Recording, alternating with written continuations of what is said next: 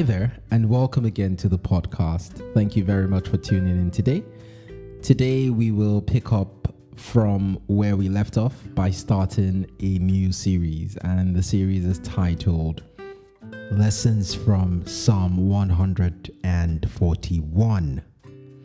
It's a bit similar to what we did with uh, our study on First Corinthians chapter 13 when we talked about love. Uh, the major dif- difference is that, of course, that was on, on a very specific theme because that's the love chapter, and um, this may have some different aspects to it that we would discuss over the coming weeks.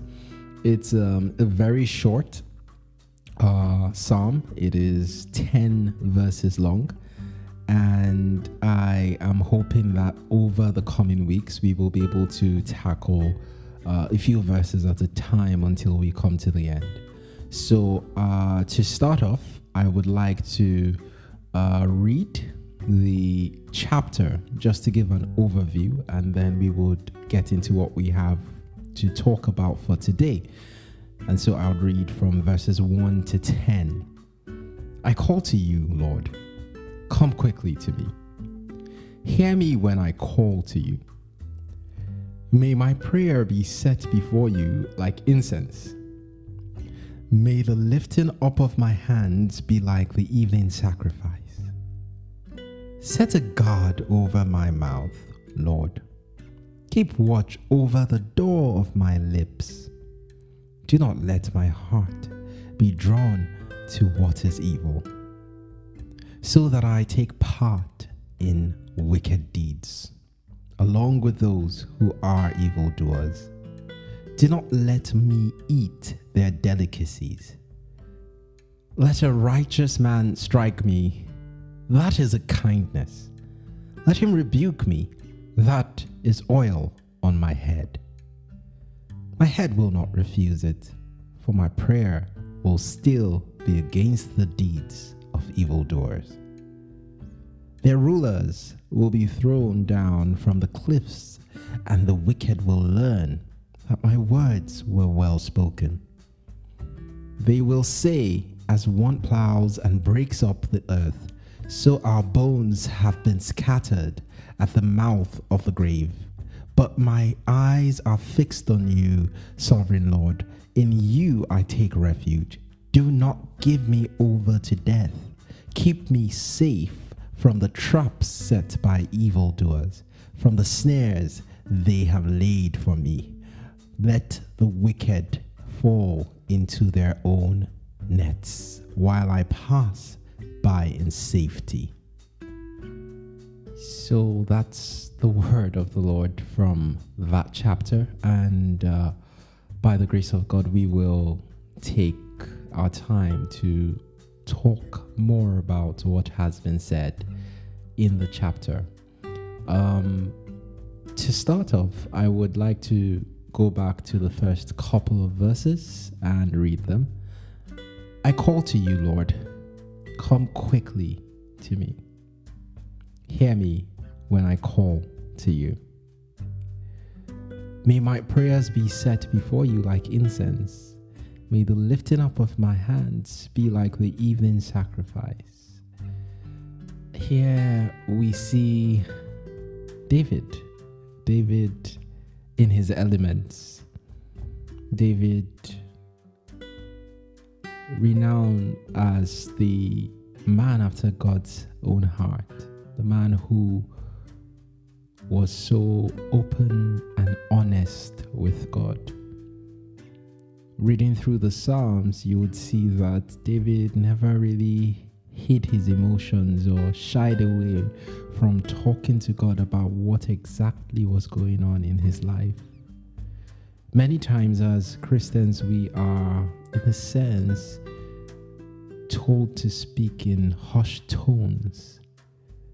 There are emotions that we should not express to God our fears, our doubts, and many other things. That's what we are told. But when we look at the man who God called a man after his own heart, David was quite different from your average person or Christian. First of all, he was very honest with God.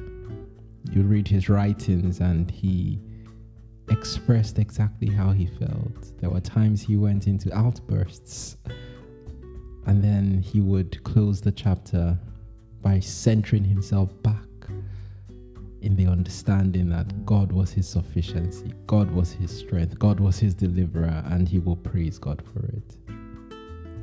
I think for me, the thing that this first couple of verses uh, speak to me is that we can be honest and open with God. We can be honest, we can come to God and we can tell Him what exactly is in our hearts. Now, I have to be very careful to say that we have to, of course, honor God and reverence Him. But that doesn't mean that we come to Him and plaster over our faces and conceal what really goes on in our hearts. Yes, He sees, but He wants to hear us speak. And from David, we can see he says, I call to you, Lord, come quickly. There's an urgency in his prayer. Come quickly to me. Hear me when I call to you. He was honest. Hear me when I call to you. He says, May my prayers be set before you like incense incense that is burnt, that goes up. May the lifting up of my hands be like the evening sacrifice. And here he's talking to God and he's telling him, Lord, I need you. I think this is a statement of dependence on God. And how important is this statement for us today. We live in a world where there is so much turmoil, there is so much that is going on. You don't need to look at the news, the news would find you wherever you are, and many times it's bad news. There is a war going on in this place, people have been killed in that place, there has been a kidnapping in this other place some sexual assault has taken place in another place. Just when you think, oh, that's okay, you hear that something happened and there was a natural disaster in yet another place. The truth is that we are in a world that consistently produces bad news. The nature of the world we live in, and also pumped on steroids by the media, is bad news. Bad news sells. And a lot of things are happening in our world. But this first two verses, these verses tell us we can come to God and depend on Him and tell Him, well, nobody else is coming to save us. We are looking to you we are looking to you. Look favorably on us. We're calling to you. Come quickly to us. Come and help us. Hear us when we call. Let our prayers be like incense to you, something that pleases you. Listen to us and incline your ears to us. And that is such a wonderful thing to be able to do. It is such a wonderful thing to be able to approach the master of the universe and say, Lord, I have no other person but you who can solve the problems in my life. And though I am not looking at you as a tool to solve my problems, I am looking at you as the source of all my solutions. And that is such an important thing to have in a world that consistently lets us down. David was able to call on God in his time of trouble. This is not the only psalm where he does something like this. Psalm after psalm after psalm, you see the pattern. David is honest with God. David is open with God. David is able to open up his heart and let God see what is within him. His fears, his doubts, sometimes his impatience. God already knew those things before David ever spoke. But David, as part of his relationship with God, had an open heart policy before God. And I think that is a big lesson we can learn from David. So we move away from what David said and what was happening in David's life to what's happening in our lives today.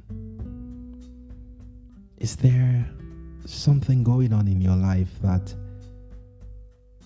is eating away at your heart, eating away at your peace, that is locked away and that continues to gnaw at you. Talk to God about it. Be honest with Him about it. Let Him know and let Him see what's in your heart. Tell Him exactly how you feel, where you are. Be open. If you are afraid for your safety, tell Him. If you've been hurt and you are disappointed, tell Him. He knows already, but He wants you to come to Him and talk to Him. He wants you to come to Him and tell Him as a child would tell their father. And it is just very encouraging to see. This is David under the old covenant, and he was open and he was honest with God. We have a new covenant, brokered by Jesus, executed by him, and one that is sealed by the Holy Spirit. And we have been called to come boldly before the throne of grace just like David did. David saw something in his own time that we're called to see now. That God's courts are open to his children and he beckons them to come boldly and be honest and be open about where they are. Be open about their fears and give them to him. The Bible says we should cast our cares on the Lord because He cares for us. To cast our cares, to give Him our burdens. And many times, the way we give Him our burdens is we talk to Him, we let Him know. And by talking to Him in the place of prayer, we unload and offload those burdens and lay them at His feet. So there's a big lesson here for us. David was honest, David was open. And we are called to be honest and open with God. Always remember that there is the place for reverence, always, and respect and honor. But God has called us to honestly bring what is within us. He's able to change those situations. He's able to calm the storms of our hearts and give us peace of mind where we're scared. He's able to protect us from the enemies without and within. But He calls us to come boldly and approach the throne of grace so that we will receive. It is the child that stretches out his or her hand that receives and we have to come with open hands, open arms, expecting that our loving Father, who did not spare his Son, would also give us all things that we need for life and godliness. So, this has been the first of a few uh, parts to this series, and um, I'm trusting God that we will learn a whole lot from the series. Father, thank you so much for giving us the opportunity to learn and to talk about these things and to learn from people who you have helped in the past. Help us, Lord, to lean on you. Help us to come to you honestly with what is in us and lay that thing at your feet. Thank you, Father, for hearing us. We bless your holy name and we give you the glory. In Jesus' mighty name we've prayed. Amen. So, thank you very much for listening. God bless you. Happy Mother's Day and have a wonderful, wonderful week. Shalom.